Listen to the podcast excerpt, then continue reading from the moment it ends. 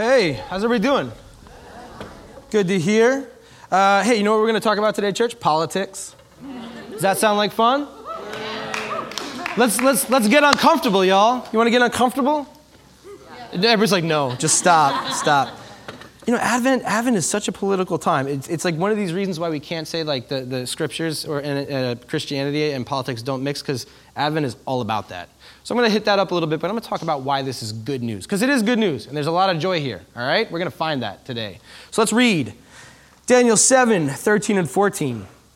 In my vision at night, I looked, and there before me was one like a son of man, coming with the clouds of heaven. He approached the Ancient of Days and was led into his presence, and he was given authority and glory and sovereign power. All nations and peoples of every language worshiped him, and his dominion is an everlasting dominion that will not pass away, and his kingdom is one that will never be destroyed. This is um, Daniel is a prophet. Who knows Daniel? Who's heard of Daniel? Most, okay, good. A good chunk of us. This is good news. All right, so, so Daniel's a prophet. Daniel is uh, part of Israel at a time when Israel's been exiled and are now under the reign of the Babylonian Empire. Except Daniel is a nobleman. So Daniel is actually in the king's court. He's serving with the king of Babylon. And so he has this, this position of privilege. He serves with a few other guys. Their names are Shadrach, Meshach, and Abednego. You guys know them? Yeah, yeah. Okay, so he's serving with them. And then all of a sudden, Daniel starts having these dreams. Y'all, I don't know if we can call these dreams. They're like mushroom trips or something. It was crazy. Like what, the dreams that this man is having are something else. And one of the dreams he has are about the Messiah coming.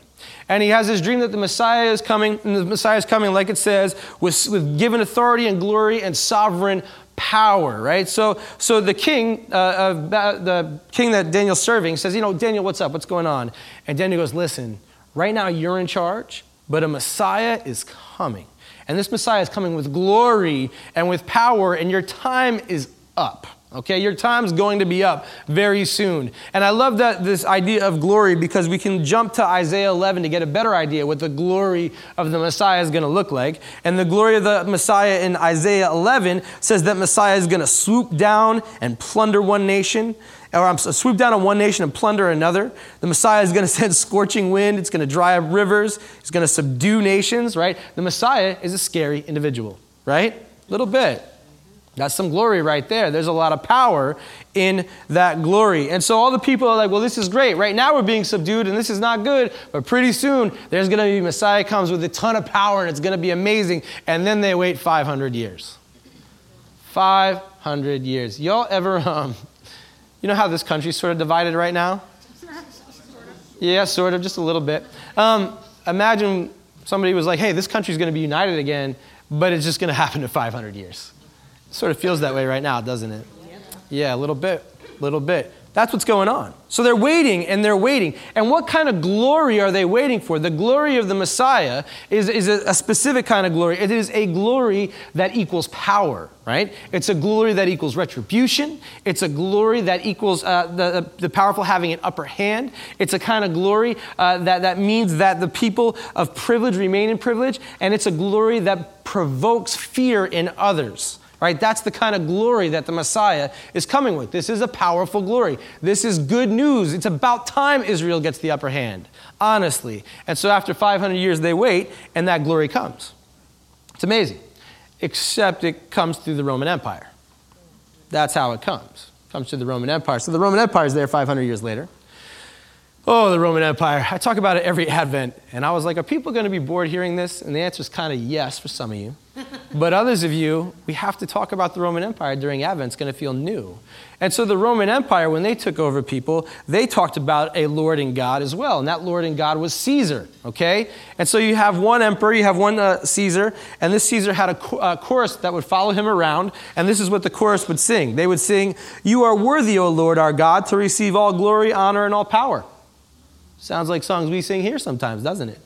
Yeah? They were singing that to the Caesar. Interesting, right? Uh, one Caesar would start the, the Olympia, you know, the Olympics started there, right? Would start the, every Olympiad and would ask all the kings of the provinces of the empire to stand up. And those kings of the provinces would stand, and the ones that weren't doing a very good job were killed right there at the beginning. That was the opening ceremony. Changed a lot, right? Yeah, we're not killing people in the opening ceremonies anymore. It's a good thing. Um, but that's what, the, that's what the Roman Empire did uh, with the Olympiads, right? Uh, there was a bunch of power here, a bunch of glory, and the Caesar was filled with glory. Um, the, the, you had to um, pledge your, your allegiance to the Caesar. And the way that you would do that uh, is you would do that by, by saying Caesar is Lord. The Caesar is your Lord, your God, right? And so, say you're a farmer and you need to sell your, your, your wares. Let's say it's corn or something like that, and you got to sell your corn. Well, the only way you could actually do that was by pledging your loyalty to Caesar, who is your Lord and your God. So, if you were of the Jewish tradition, what you would do is you were like, all right, I got to pledge my loyalty to the Caesar so I could sell my stuff so my family can survive. But they had this like little backdoor way of talking about it, and so they would say, I'm actually pledging my loyalty to the beast. Isn't that interesting? Familiar language, right? And then once you pledged your loyalty before you could actually sell anything, you know what you had to do? You had to light incense for the Caesar. And you know what that was called? That was called the mark. That was called the mark. Interesting, interesting little tie right here. How many people have heard of the mark of the beast? Right? But I digress because really not, we're not going to talk about Revelation anymore today. we could though, but I won't. so, so there's this, there's this empire glory right? This empire glory that's here. And again, it is glory that is, is, uh, creates an upper hand, it creates victory, it creates fear, right? It's this kind of glory. It's just happening through the empire and not through a Messiah just yet, okay? And here's how peace is kept peace is kept in this empire, glory is kept in this empire through the sword. It's kept through force. So if you were to go against the Caesar, and Caesar was not your Lord or a God, there was a force involved, and you would die. Now, the most popular way for you to die during the Roman times, everybody knows the answer to this. How would you die? It's the most obvious answer crucifixion. Thank you. You would die on a cross. Right? That's the most. That's that's how. That's what they would do to the people that threatened the Roman Empire. That threatened the glory of the empire. Right. That's what happened. So then Jesus shows up. John 1 1 says, In the beginning was the Word, the Word was God, and the Word was with God, right? And nobody knows it. Nobody knows it. Why does nobody know it? What kind of glory does Jesus show up in? Jesus doesn't show up with the upper hand, with victory. Jesus doesn't show up with fear. Jesus doesn't show up in such a way uh, where revenge comes to those who have been hurtful to you in the past. Like, that's not how Jesus shows up. So they completely and utterly miss it. And in Advent season, what we're doing is we're practicing the waiting again for the Messiah. That's what we're practicing every Advent season. And I'm going to say that I think we miss the coming of the Messiah as well. That's what I'm going to say. I'm going to say, I think we prefer the empire glory, the empire glory to the Messiah glory. I think Christianity has sort of warped the idea of glory, warped the idea of what the Messiah looks like, and we've become quite comfortable with empire glory. I think that's the truth of the matter. Now, why, how have we been comfortable with empire glory? Because at the end of the day, we like having the upper hand, we like having victory, and in some cases, we even like imposing fear upon others. Now, what I'm going to say next is going to bother some of you. How? How do we impose empire glory? I think as Christians, I think part of the way we impose empire glory is through our Bibles. It's through our Bibles. Now, what do I mean by that? Well, first off, you need to understand very, very clearly that I believe the Bible to be the inspired Word of God. Absolutely. That does not change, it does not go away. Christianity without our scriptures is no Christianity at all.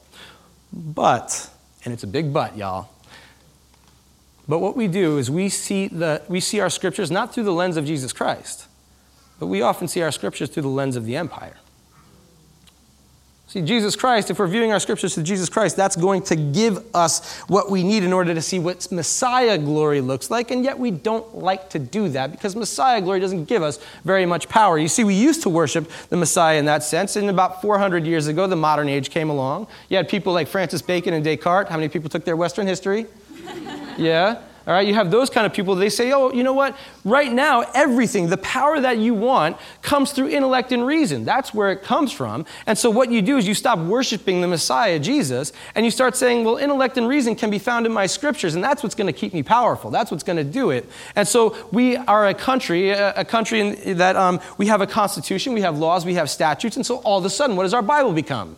Our Bible becomes a constitution with laws and statutes. That is how we wield our power. And so, what we do is we say things like, well, the Bible says, and usually when we say the Bible says, it's not to include somebody. Let's just be honest, right? Usually, when we say that, it's because we're telling somebody that they don't have the same power that we have. That they're, and we use this phrase a lot, they're living in sin, right? And now, listen, we're all living in sin, and if you say you're not, you're lying, which means you're living in sin.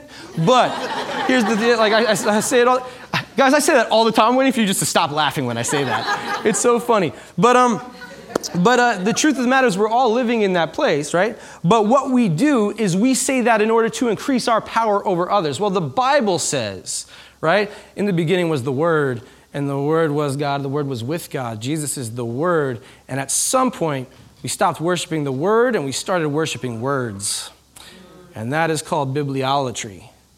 Bibliolatry, where we have forsaken Jesus. We've taken Jesus out of the picture and we've used our Bible to create power. Now, I'm going to say something even more controversial that won't be fun. Um, and I'm going to say it anyway. I'm going to say that we have picked in American Christianity today, we have picked two issues that work to keep people in power LGBTQIA uh, inclusion and abortion. Now, I'm not asking where you stand on those things, but I'm telling you, most of the time in American Christianity, most of the time, American Christianity is run by straight, white, cis men, right? You feel that a little bit? And in that case, when we talk about LGBTQIA inclusion or abortion, we can be against those things. I can be against those things. I'll speak for all straight cis white men. I can speak against those things because I have nothing I have to give up. I can stay in power and be against those things. Okay? I don't have anything that I have to do on my end to lose my privilege. All I have to do is raise my Bible up in the air and say, The Bible says, and I can exclude you without having to do any work on myself.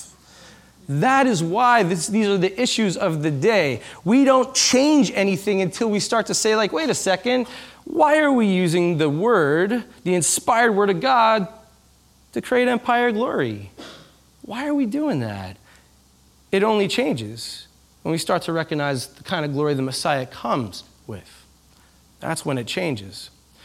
Y'all, we say all the time in this church, we're ushering in the next 500 years of Christianity. Y'all are sick of me saying it. And the best part is when you email me, you'll say, I'm emailing you about the 500 years of Christianity. I appreciate that. Um, but here's the thing if we are going to usher in the next 500 years of Christianity, we need to stop using our scripture as a power wielding sword because that is Roman Empire work. That is not Jesus' work. Okay? So, how do we fix that? How do we change that? Well, the beauty of this is during Advent season, during Advent season, we get glimpses of what Messiah glory is going to look like. And Messiah glory, that's pretty cool. what does Messiah glory look like? Well, Messiah glory doesn't look like power or retribution. It doesn't look like having the upper hand. It doesn't look like giving fear. Right? Messiah glory does this. I'm going to read this for you. It says, Because Joseph, her husband, was faithful to the law, and yet did not want to expose her to public disgrace, he had in mind to divorce her quietly. But after he considered this, now I want to stop right there for a minute. Uh, y'all know what the Greek word for consider is? It's thymos. You know what thymos means? Thymos doesn't mean consider. This is a bad translation. Thymos means wrath. Joseph is feeling wrath. Why is Joseph feeling wrath? Because his fiance came up and was like, I'm pregnant. And he was like, But it's not by me. And she's like, I know it's by the Holy Spirit. And he's like, No, it's not. That's a lie upon lie upon lie. Stop that.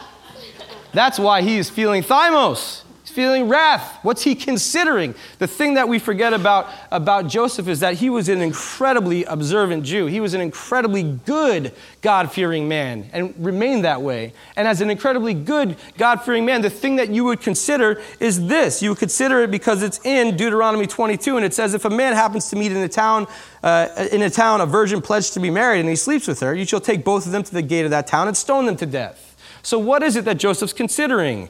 He's considering that me, I need to follow the law of God. She's pregnant. I don't know who this man is, but I know she's pregnant and we need to stone her to death. That's what the law tells me to do. That's kind of heavy. It's a heavy thing to consider. Now, thank God for the Holy Spirit, which not only impregnates, but convicts.